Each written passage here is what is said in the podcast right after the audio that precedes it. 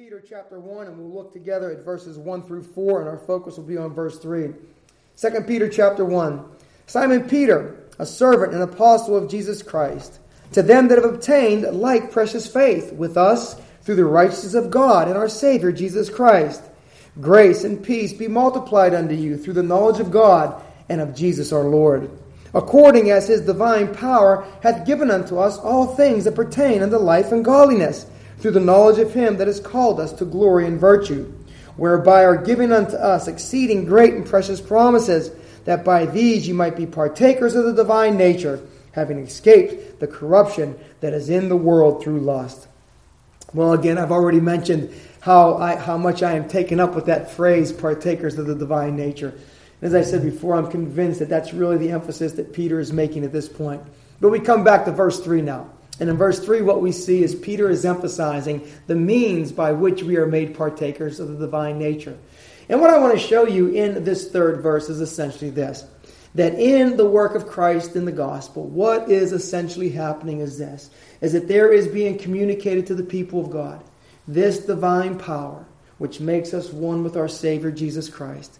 That there is in the gospel of Jesus Christ this divine reality whereby you can say, to yourself, to an unbelieving world, to an accusing devil, that you are His and He is yours. You are Christ and Christ is yours. No matter what the world tells you, no matter what Satan may say to you, no matter what your circumstances speak to you, this is divine truth. And it is bought, if I can put it this way, by the blood of Jesus Christ Himself. And so, again, what I hope to do is to set this reality before you. Again, everything necessary Everything necessary for the Christian life is found in the knowledge of God in Christ and communicated to us by His Spirit and by His Word. Everything necessary for the Christian life. Well, I don't know if you've ever given a thought to the idea of the value of the Christian life. And I guess as I begin to open up a passage of Scripture that speaks to you about everything necessary for the Christian life being found in the knowledge of God, I don't know if you've ever considered the value of your Christian faith, the value of your Christian life. Your Christian faith is a very precious thing, you know. The fact that God has given to you this, again, this deposit of faith, and through that deposit of faith, He has joined you to Jesus Christ. You live in a world where, in many times, your faith is challenged, yet in many ways, you have found your faith sufficient and more than sufficient for the circumstances. You found yourself sometimes pressed down. You found yourself sometimes up against it, we might say. And yet, what was it that carried you through? Ultimately, it was God Himself. But as we get particular, we can see it was God Himself through His Spirit working in you. God Himself by making Christ precious to you. God Himself communicating all these things to you through the Spirit of God, but received by faith. Oh, the blessedness of a Christian life. And so I appeal to you this morning, even before I begin to explain uh, what the scripture says here, by, by way of having everything necessary for this Christian life, I appeal to you on the basis of the beauty and the wonder and the preciousness of the Christian life. You see, this is why you say to your friends, this is why you pray for your children, that they might come to know this Christian life. That they might come to know not merely a religious life, but a life that is founded and rested upon Jesus Christ. That there would be not only religious devotion, but there would be personal devotion to this one, Jesus Christ. And so, again, this wonderful thing that we know of as the Christian life. And what does Peter say? Everything necessary. We see here in verse 3 all things that pertain to life and godliness through the knowledge of Him that has called us glory and virtue. Well, what I want to do today as we look at this passage of Scripture, I want to treat it along three lines. Number one, I want you to see first and foremost that the power that is in this passage of Scripture, the power that this passage of Scripture speaks of, is a divine power. This is the source. When, when Peter says here that we have all things that pertain unto life and the godliness, you have to understand that he is finding the, the power source, we might say, in the divine nature of Christ himself. Kind of interesting when we look at the passage of Scripture, there's a question when Peter opens up verse 3, according as his divine power, the question is, is that a reference to the divine power of God the Father? Which would be certainly understandable, or is it a or is it a reference to the divine power of Jesus Christ? My understanding is, is that it is, a, it, is a it is a reference to the divine power of Jesus Christ. It is an extension of that truth that we've seen in verse 2, where Peter refers to Jesus Christ as God our Savior. One of the things that we see in the second epistle of Peter is Peter is engaging what the theologians call a very high Christology. And what they mean by this expression, a high Christology, is that you see Jesus Christ in all of his majestic glory. That there is no pulling back on the nature of the person of Jesus Christ, but this one whom God has sent forth, this one who your faith is in, is majestic in every sense of the word. He is exalted. He is, again, that one in whom all of our salvation and all of our hopes rest. And so when Peter says here that this, this divine provision is given to us, this divine provision would be a reference back to the person of our Lord Jesus Christ. And it's interesting because as you kind of engage this question, one of the things that you have to deal with is, is along these lines that let's say, and again, commentators do say, some commentators say that this is a reference to God the Father. This is a, a reference to the Father's kind of majesty here. But what's very interesting here is this is that even if that is the case, and there would be no problem if there was, even if that is the case, what we find is that there is such an ease of going back and forth between the Father and the Son in Peter's writings that once again we are moved to this conviction that Peter sees in the Lord Jesus Christ not merely a good man. And I have to say this, I think you've heard me say this before, the, congregation that in salvation, God did not merely raise up a good man to save you, He sent down His Son from heaven to save you. This is phenomenal. And this is what, again, we see here. It's according to His divine power. The Lord Jesus Christ, before His resurrection, all power is given unto me, and that power has come to bear for your salvation. And so, the first point that we'll look at again is that this power uh, by which we have all things uh, uh, pertaining to life and to godliness is a divine power. The second thing I want you to we'll take a look at is the provision itself. And if you notice here, it is a, it is a comprehensive provision, isn't it? It's all things necessary for life and the godliness. That whatever you encounter in this life, there is grace sufficient for it. I think of passages of Scripture that remind us of the manifold grace of God you know, there we need manifold grace, don't we? Because we have manifold troubles. We got a ton of troubles, but there's there's much more grace uh, that's available there. Whatever your troubles may be, there is grace sufficient for that situation. And so we're going to take a look at the comprehensiveness of the supply. The source of the supply is divine, and the comprehend and, and, and it is uh, comprehensive in its supply. But the third thing we're going to take a look at in this passage of scripture is that all things that are necessary to, to life in the godliness are always to lead to piety and purity in the people of God. This is an important emphasis that, that we have to make, and, and I have to admit it's, a, it's an emphasis that, that I try to make whenever I can. You have to pray. We have to pray for one another that it would not just be an emphasis that we make publicly, but that it would be a conviction that we hold personally, personal piety and holiness and, pure, and purity Again, that idea that we are living in this world as God has called us to live. but where we see that in the passage of Scripture, again, is in the third verse itself. Notice what, uh, what Peter says here. He says, through the knowledge of Him that has called us to glory and virtue. And then go down to verse 4, the last part of verse 4, having escaped the corruption that is in the world through lust. And so what we see is that that divine power that's exerted on your behalf, that provision which is comprehensive in and of itself, has as its effect in the life piety and purity. Stop and think of that having escaped the corruption that is in the world through lust. You know, in the second chapter of this second epistle, Peter will emphasize that one of the things that false teachers do is that they never free themselves from the corruption that is in this world. One of the things that false teachers do is they use the things of religion to advance themselves in the corruption of this world. It's a, it's a very sad thing to see. But we see it around us in our day, do we not? That for many, godliness is not piety, but godliness is materialism. And again, I'm not saying anything against the blessings that God may give by way of material blessings. Again, may God bless you abundantly in material blessings. But may you never have material blessings as the end of your religion. And so again, Peter will bring these things out. So again, the outline that we're going to see here is that divine power is the source, Comprehensive, uh, comprehensive provision is the supply, and personal piety and purity is the effect. And this is all, again, coming off of our primary doctrine or proposition, which is this everything needed for the Christian life is found in the knowledge of God in Christ and communicated to us by His Spirit and by His Word. Now, let me say this first of all as we get to the first point that we are confident of this doctrine because divine power is its source. We are confident that we have everything that we need for life and godliness because divine power is its source.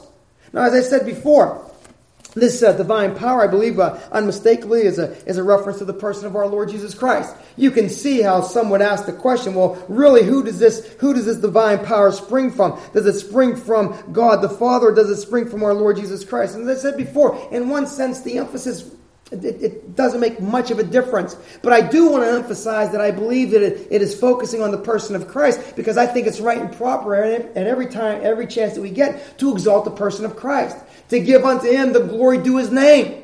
And so he comes to us again as God incarnate, and it is as God incarnate that he is bringing about our salvation.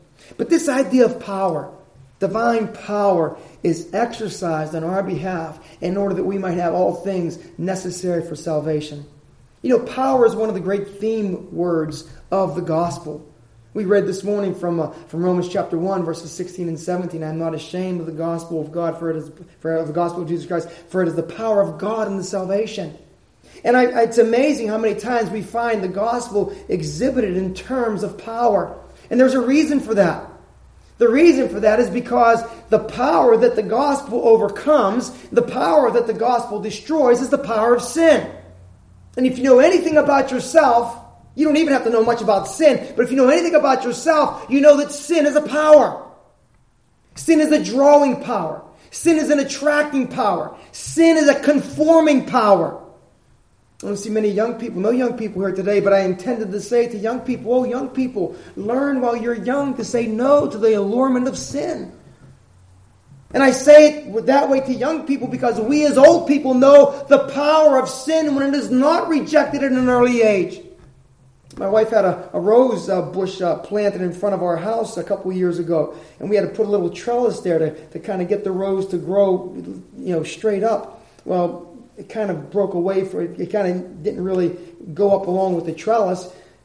Now the rose bush is growing, and it's starting to grow into our walkway. And I was going to put it back on the trellis, but the, it's so thick on the bottom, it would pull the trellis over. A beautiful picture for an ugly reality. The beautiful picture of a rose, the ugly reality of the conforming power of sin. It was pulling away. If I tried to pull it up to the trellis, what would it do? It would pull the trellis down.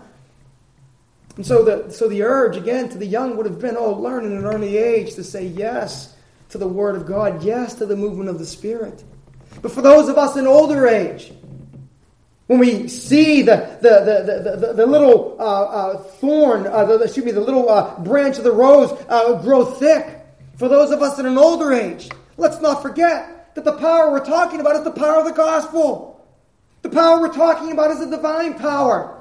The same power that raised Christ from the dead is the power by which we live unto a holy life. Aren't you glad that, again, one of the major themes of the Bible is power? And the reason why one of the major themes of the gospel is power, because sin is a power unto death.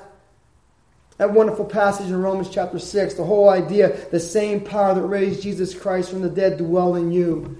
Oh, you see, you see, have you ever considered the thought, does death have any more power over Jesus Christ? As, as Jesus Christ is exalted at the right hand of the Father, can death to use a kind of a picture, if you allow me, can death reach up and grab his ankle and pull him back down? Death can't do that. Death was destroyed. And the point that Paul was making in Romans 6 is the same power that raised Christ from the dead, is the same power whereby we live on the holiness of life. And the application is this sin has the same compelling power over you and me right now that death has over Jesus Christ. I say, wait a minute. Death doesn't have any power over Jesus Christ. Neither does sin have compelling power over you or me. It has tempting power, it has alluring power, but it has no compelling power. it cannot take you by the, sword, by the force of its own authority and drag you away. Why? Because in the gospel, the power of sin has been broken. You see, divine provision has been made. And that divine provision is the provision of Jesus Christ himself. And there he was in, the per- in, in his own person, taking on the full weight and wrath of sin, bearing with the whole power of sin, and coming victorious over it. To where at the end of the day, Jesus Christ is able to say, and we are able to join in, the, in, in this chorus, Oh, death, where is thy sting? Oh, grave, where is thy victory?" Do you know that's? Do you know that's a taunt? That's a taunt. Jesus Christ, the Christian says, Death, where's your sting? Death, where are you at? I can go on and on about, you know, the kind of taunt, but, but I'll, I'll, I'll keep some decorum here. But uh, again, this is the idea. The power of sin is a, is a broken power. And there is, again, in this divine provision that Jesus Christ has made for us, that all things necessary, again, are given to us through the knowledge. Everything necessary for uh, life and godliness are given unto us. Well, again, so this is the first thing. And this is why, as I said before, this is why we have this confidence in the doctrine that we've set forth that everything necessary for the Christian life is given to us through a knowledge of Him that called us. The second thing I want you to see here by way of our outline is this. We are confident in this doctrine not only because there is divine power as its source, but we are confident in this doctrine because there is a comprehensive supply. Did you notice what Peter says? He hath given unto us all things that pertain unto life and the godliness. All things. You know, some of the, some of the things that are included in all things are, are, are very unique things. Unique to each and every one of us the, part of the all things that, that I need to, to, to, to experience the fullness of salvation may be somewhat different than the all things that you need. And, and some of the all things that you need would, would be a little different to me. But I'm telling you, all things, no matter how unique they may be, no matter how common they may be, all things are supplied for us through this knowledge of our Lord and Savior, Jesus Christ. And again, what we're seeing here is the comprehensiveness of the supply of God in the work of salvation. That there is no point or no place where the Christian finds himself deficient. There is no point in the spiritual life and in the development of that spiritual life where the Christian labors under some lack of supply. Grace is there for every situation and every circumstance. And, and if I can say it this way, oftentimes, oftentimes we don't we don't make use of that grace that is supplied. Sometimes because Sometimes because we don't know where to put our hands on it. What do I mean by that? Well, the comprehensive supply is in the Word of God. He's given unto us, again, through divine power, all things necessary for life and godliness through the knowledge of Him. This knowledge is in His Word. It's communicated by the Spirit of God. It's in the Word of God. The Word of God objectively as we have it in Scripture. The Word of God subjectively applied to our souls by the Spirit of God. All things are there. But oftentimes there are things in the scripture that we don't know are there. And I hate to put it this way. It's kind of like when we're looking for things and maybe our tool shed or maybe our work truck is, is, is kind of like a mess. And we know what we need is in there, but because it's such a mess, we just can't find it. And we know it's there. We spend all this time looking for it.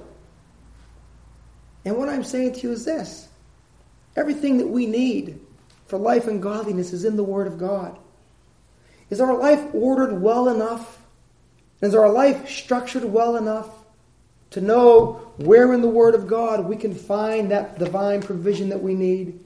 In that promise, rest upon that promise, and in that promise, find God to be faithful again and again and again and again. You see, everything needed is here in the Word of God. Oftentimes, we must take the effort to make sure that we know how to find it, that our lives are ordered in such a way as to not make it more difficult to receive the things that God has for us there in His Word.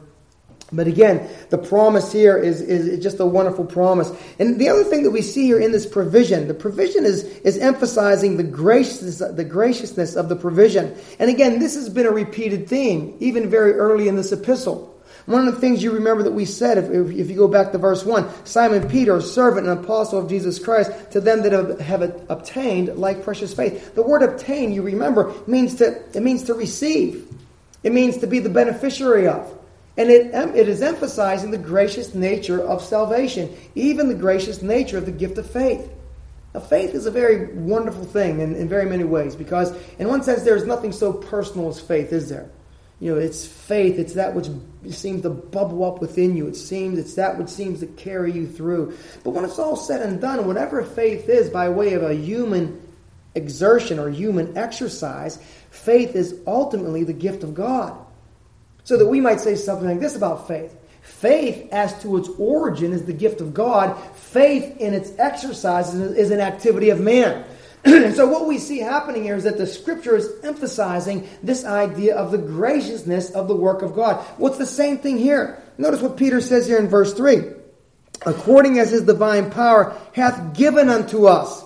The word here, given, means to bestow. It means to give. It's that whole idea, we can't say it any, any clearer that, to, to give. To give freely. And what's interesting is that in the verbal structure of the word, it's a perfect passive, which means that that which has been given in the past has ongoing effects into the future. So that whatever God has given us by way of divine power was not just divine power back then. And some of us look at our Christian lives that way, don't we? Oh, I remember when I first got saved, I was so in love with the Lord Jesus Christ. You, you, you've heard these things, right? Oh, you know, as time has gone on and things have gone. No, listen, the same bestowal of the gifts of grace.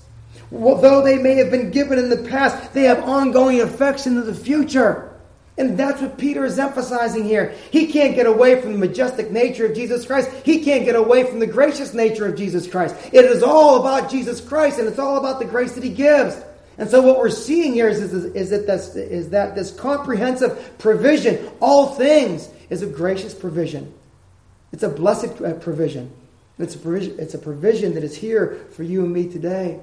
My brothers and sisters, again, are we making use of that provision? Are we, are we engaging in the provision that our Lord Jesus Christ has given to us? And so, again, we have everything by way of its comprehensive supply. And so this is what the provision of God is for us. Now, the other thing that we see here is that this provision is found in Him that called us. Now, again, this is another kind of interesting thing that we have to deal with with the text. When the passage of Scripture says, again, let's take a look at verse 3 here. According as his divine power hath given unto us all things that pertain unto life and to godliness through the knowledge of him that has called us. And the question is, who is it that's called us? Well, theologically, most oftentimes, whenever we talk about calling, and calling is a, a, a category of Christian doctrine uh, that comes under the, under, under the major heading of salvation. In salvation, there is the calling. In salvation, there is justification and salvation, there is sanctification and glorification, there's election, all these things. Well, well calling in one sense is a, is a formal head of doctrine. And usually when we consider calling as a Christian uh, doctrine, we usually attribute it to the Father because of passages such as this. 1 Corinthians 1 9, God is faithful by whom you were called under the fellowship of his Son. 1 Thessalonians chapter 2, verse 12, that you would walk worthy of God who hath called you into his kingdom and glory.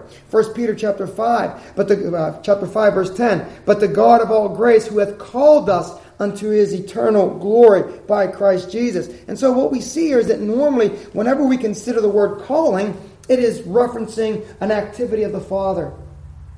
But when we come into the gospel itself, and when we read the gospels, one of the things that we see about the person of our blessed Savior is that he is that one who calls sinners to himself. This, this is again, this is a very this is very appealing to us as, as individual persons. You know, the idea of God the Father calling theologically may appeal to our minds by way of uh, the beauty of theology and the wonder of theology. But here is now the person of Jesus Christ personally calling sinners. It's a wonderful thing, isn't it? You remember what the Lord Jesus Christ said I, I come not to call the righteous, but sinners to repentance. That's your Savior. You know, let a man come to, to Jesus Christ feeling that he is righteous and sufficient in himself. Christ is not issuing no call to that man. But let a man find himself as one who is under the burden of sin. Let a man find himself as the one who, who is justly under the condemnation of God. Let a man cry out to God, Oh, God, be merciful to me, a sinner. And that's the one Jesus Christ is calling. You know, we've all had our friends say, Well, I don't want to go to church. You know, they say it jokingly, you know, I, I can't go to church. I go to church, the, the roof will fall down on me. That's the kind that's that's the that's the exact person Jesus Christ is looking for. You call those kind of people to church because those are the ones that Jesus Christ is saving. He's not saving the righteous. He's calling sinners to himself. And so, again, whether we see this call in this passage of Scripture as referencing the Father in the more formal theological aspect of the word, whether we see it as a calling of the Son in the more personal aspect of the appeal of the gospel, I think we can interact with both of these ideas. But what we're seeing here, once again, is that the sufficiency that God has given to us in salvation is all bound up where? Where is, where is the comprehensive provision?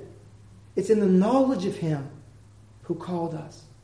And again, I, I have to say once again that this, I, I think that this revolves e- eventually back onto the person of Jesus Christ.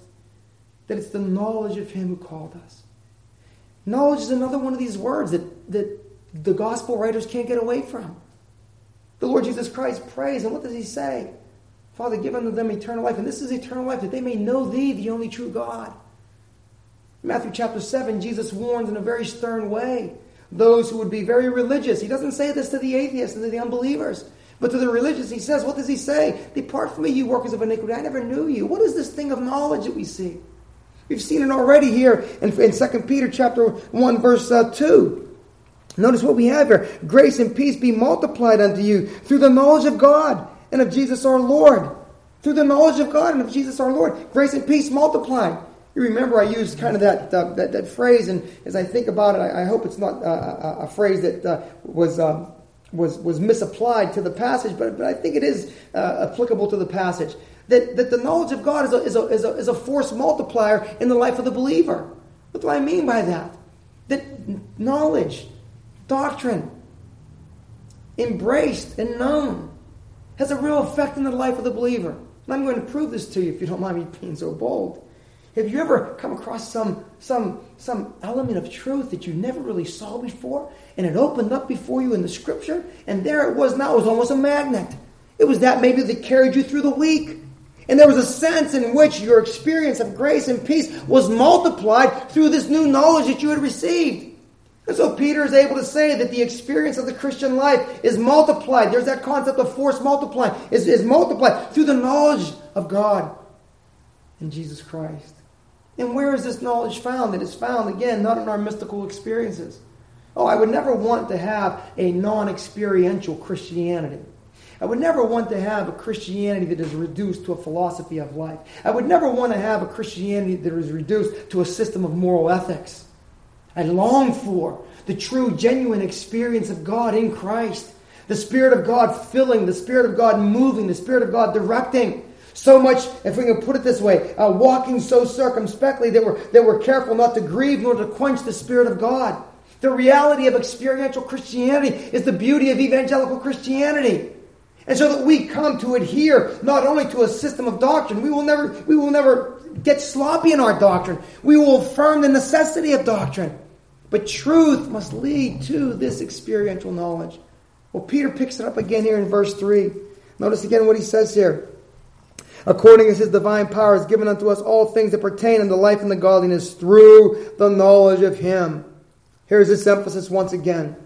And again, we, we, made, we made mention of this in our, in our sermon in the second uh, verse. We, will have to make mention of it again. Here's Peter using again this word epignosis. Uh, and the idea is that there is this fullness of knowledge, this, this knowledge it has all of its saving content. Now we have to be careful here because sometimes the two words for knowledge, gnosis or epignosis, can be used with no distinguishing uh, feature uh, between them. But there are times when there is a distinguishing point being made. And I believe that as Peter is going to expose false teachers and to expose the scoffers, I think here he is particularly emphasizing the distinctiveness of Christian experience by way of the knowledge of God in Jesus Christ.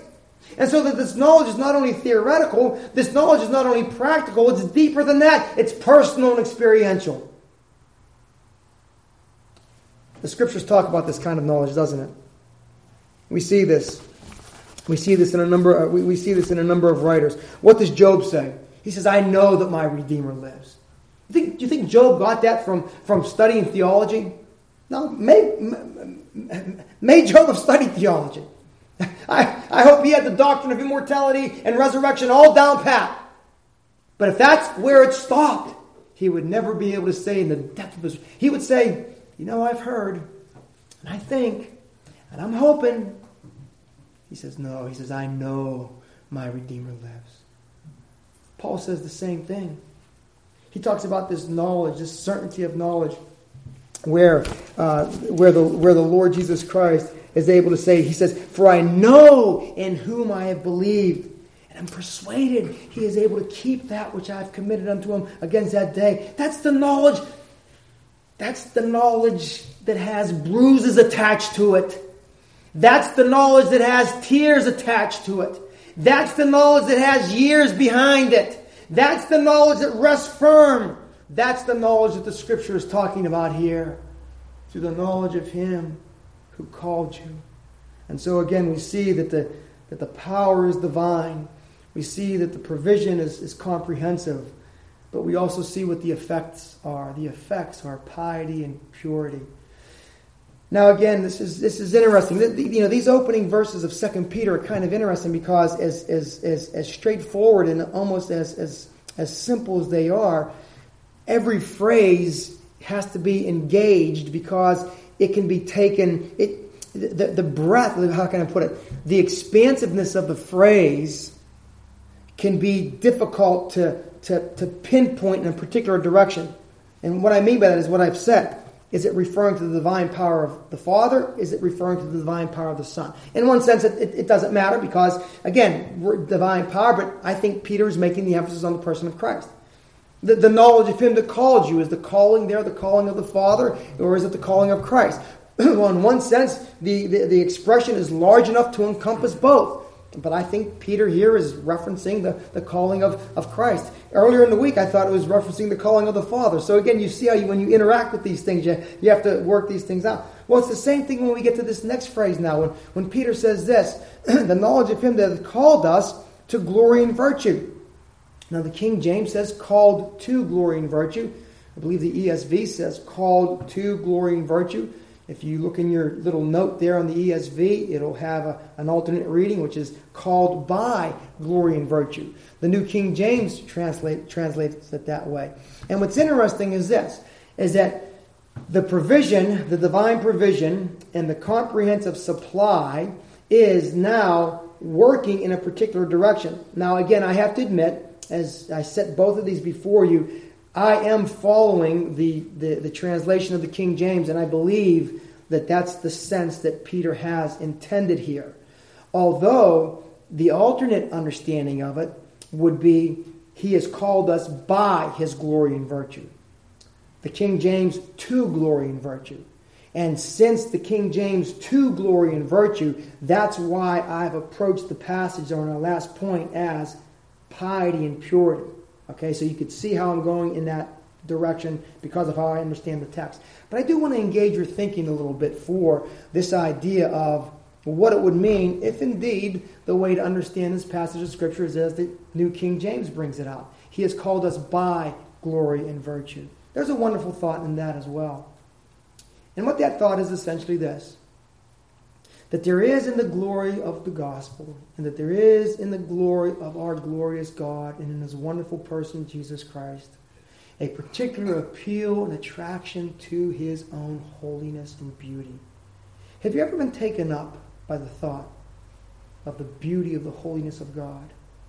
Have you ever been drawn to that life of purity that we are called to? Have you ever been called, have you ever been drawn to those moral excellencies that reside in the nature and in the being of God? Peter could very well indeed be saying that we are being called by these moral excellencies.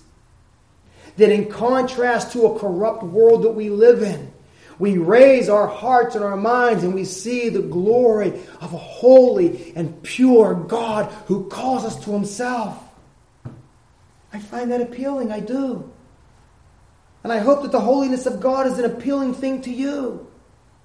I hope that not only are you, in one sense, somewhat apprehensive about this holy God with whom we have to do, I also hope you are attracted to that holy God. That in the moral filth that we see not only around us, but in us, we see a God who calls us unto godliness and, and, and, and, and, and, uh, and virtue. So, again, this could be what Peter is saying, but, but in all honesty, as appealing as that is, and I don't want you to lose that thought, that may be a, a valid point to make from another passage of Scripture, but I did want to introduce that to you here. I do think that, that the King James is, is, at least as I understand the passage, is, is to be preferred here. That he is calling us to um, godliness and to purity. How does he say it here in the third verse? Um, through the knowledge of him that has called us to glory and virtue. Now, what is uh, glory and, and, virtue here? Well, again, the way I see this is that when we talk about the ideas of piety and purity, the, the ideas of piety and purity as a, as a manifestation or as a mark of the Christian life, one of the things that we see that God is doing is that God is calling us not only unto salvation, not only unto piety, God is also calling us unto glory. You know, one of the great features of the Christian life is not only that there is a sense in which we can look back and see past sins forgiven, there's a sense in which we can look now and see that there are present sins that are being overcome by the grace of God. But there is coming that day when we will be glorified in the presence of God. We spoke about that last week a little bit. Again, you remember that, that phrase, may, may have heard it for the first time, the beatific vision. When those who are, when, when the Lord Jesus Christ says, Blessed are the pure in heart, for they shall see God. I hope this is a longing of yours. I hope you desire this. I hope you des- desire to see God in whatever way redeemed creatures can. Look upon the God who is invisible, but yet who manifests himself in the outward display of his glory. And then I, I, I'm saying to you that when we see that, what will we see? Who will we see? Well, we will see a reflection of the Son, the Lord Jesus Christ. And so again, we are called to this glory, but also the virtue. Now, it's interesting. Virtue is a very, uh, a very interesting word, particularly as it is used in, uh, in, in, the first century. In our day, it's, it's not really a, um, a word of any real, uh, not controversy, but it's, it's a word that we just immediately apply of the highest uh, kind of ethical qualities to. So that when we talk about a virtuous woman, it's kind of interesting. The word virtuous is m- most applied in Scripture. I think the word virtuous I could be wrong in this if my memory serves me. I think it's found about maybe six, excuse me, virtue or virtuous is found about six times uh, in the Bible, and uh, most often it's applied to women. And again, the, the, the wonder, the beauty, the attractiveness of a virtuous woman. A beauty that never fades, a, a, beauty that increases with age and increases with godliness.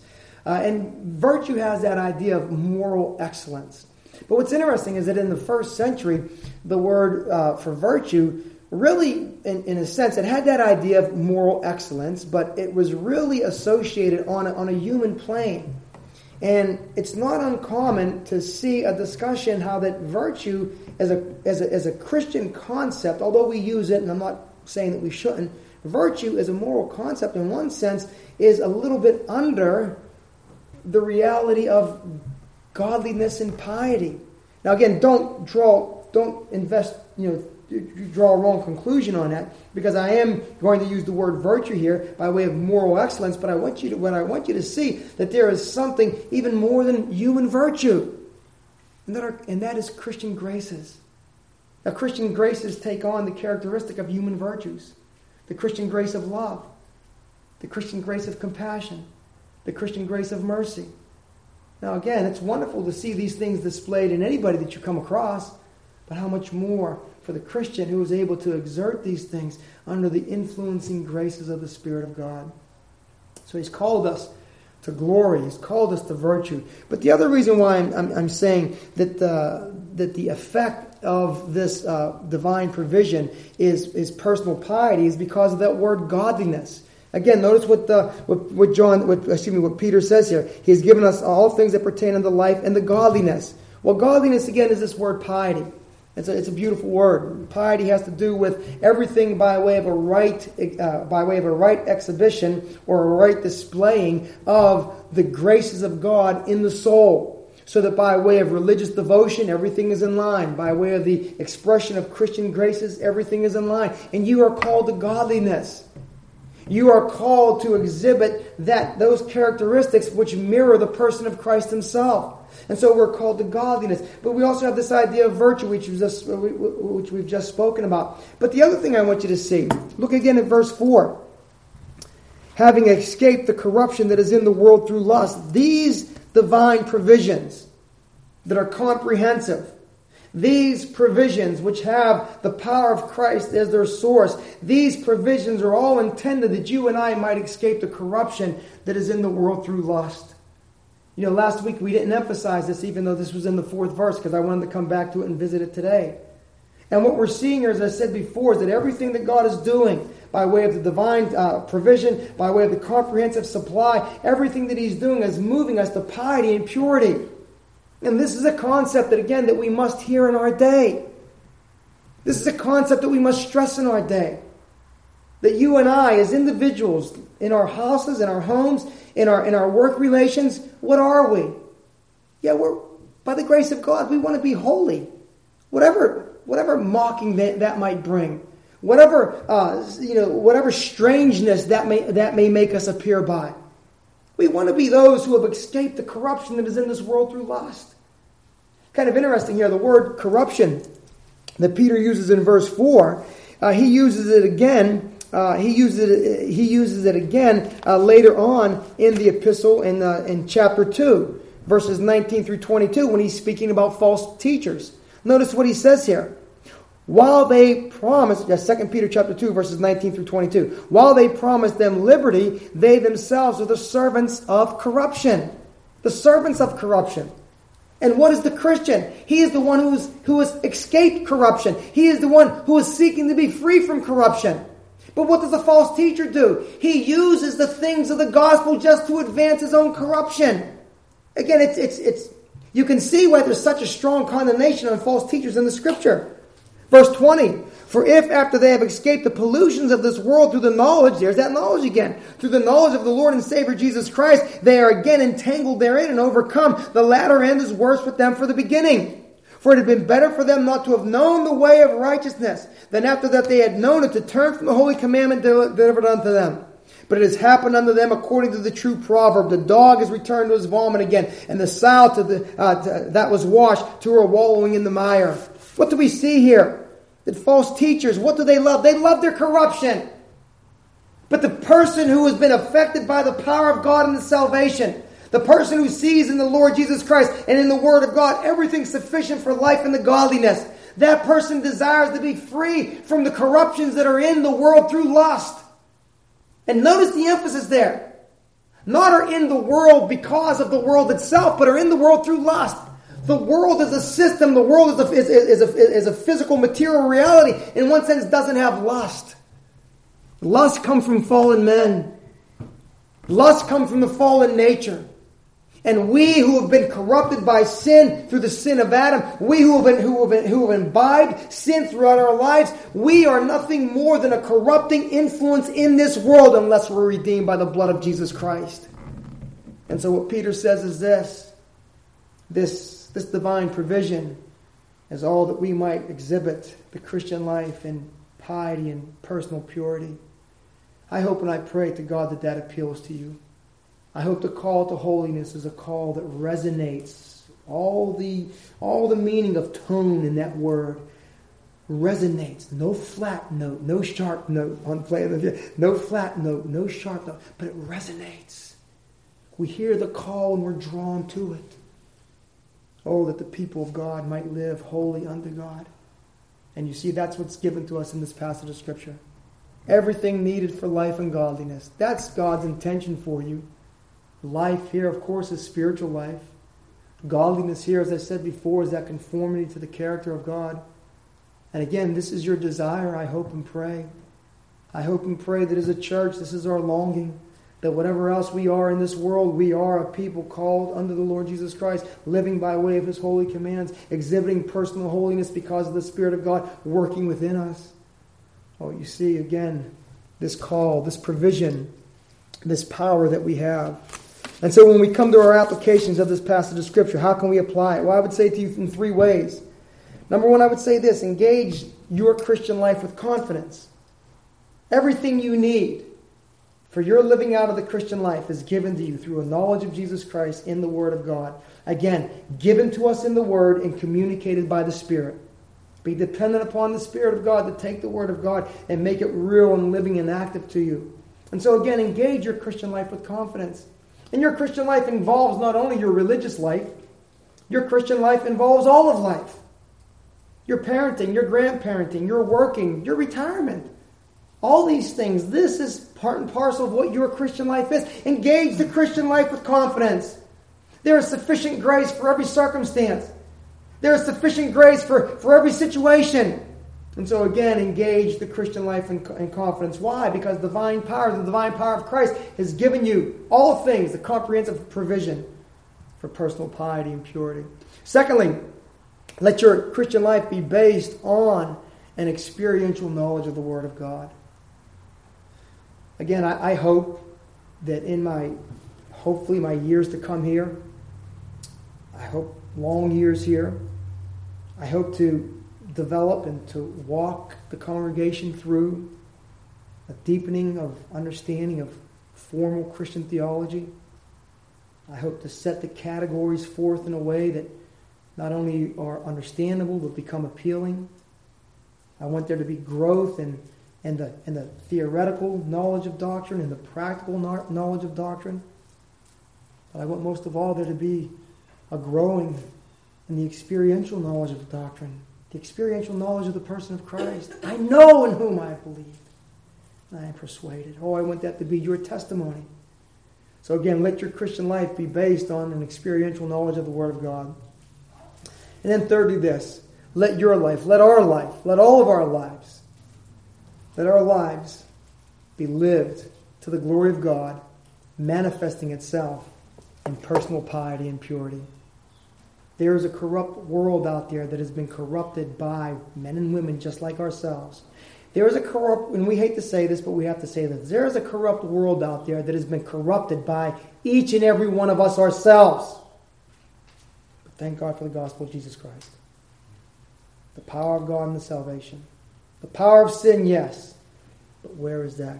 What is that compared to the power of God in the gospel? So, my Christian friends, all things necessary for life and godliness are yours. All things necessary for life and godliness have divine power behind them. All things necessary for life and godliness will produce piety and purity. May we go forth and be the people of God in this fallen world. And may we bring glory to God, not only by what we say, but how we carry ourselves, how we conduct ourselves, and how we act in this fallen world. Let's pray. Our Father and our God, we do thank you for the provision you have made for us in your word and through the knowledge of your Son, Jesus Christ. Grant, Father, that that provision may find all of its fruition in a conforming of our lives to your glorious Son. May we see, Lord God, working within us and developing through us this whole aspect of piety and purity to your glory. Not merely morality, Father, not merely good ethics, but piety and purity for your glory. Grant these things, we pray, and we ask this in Jesus' name.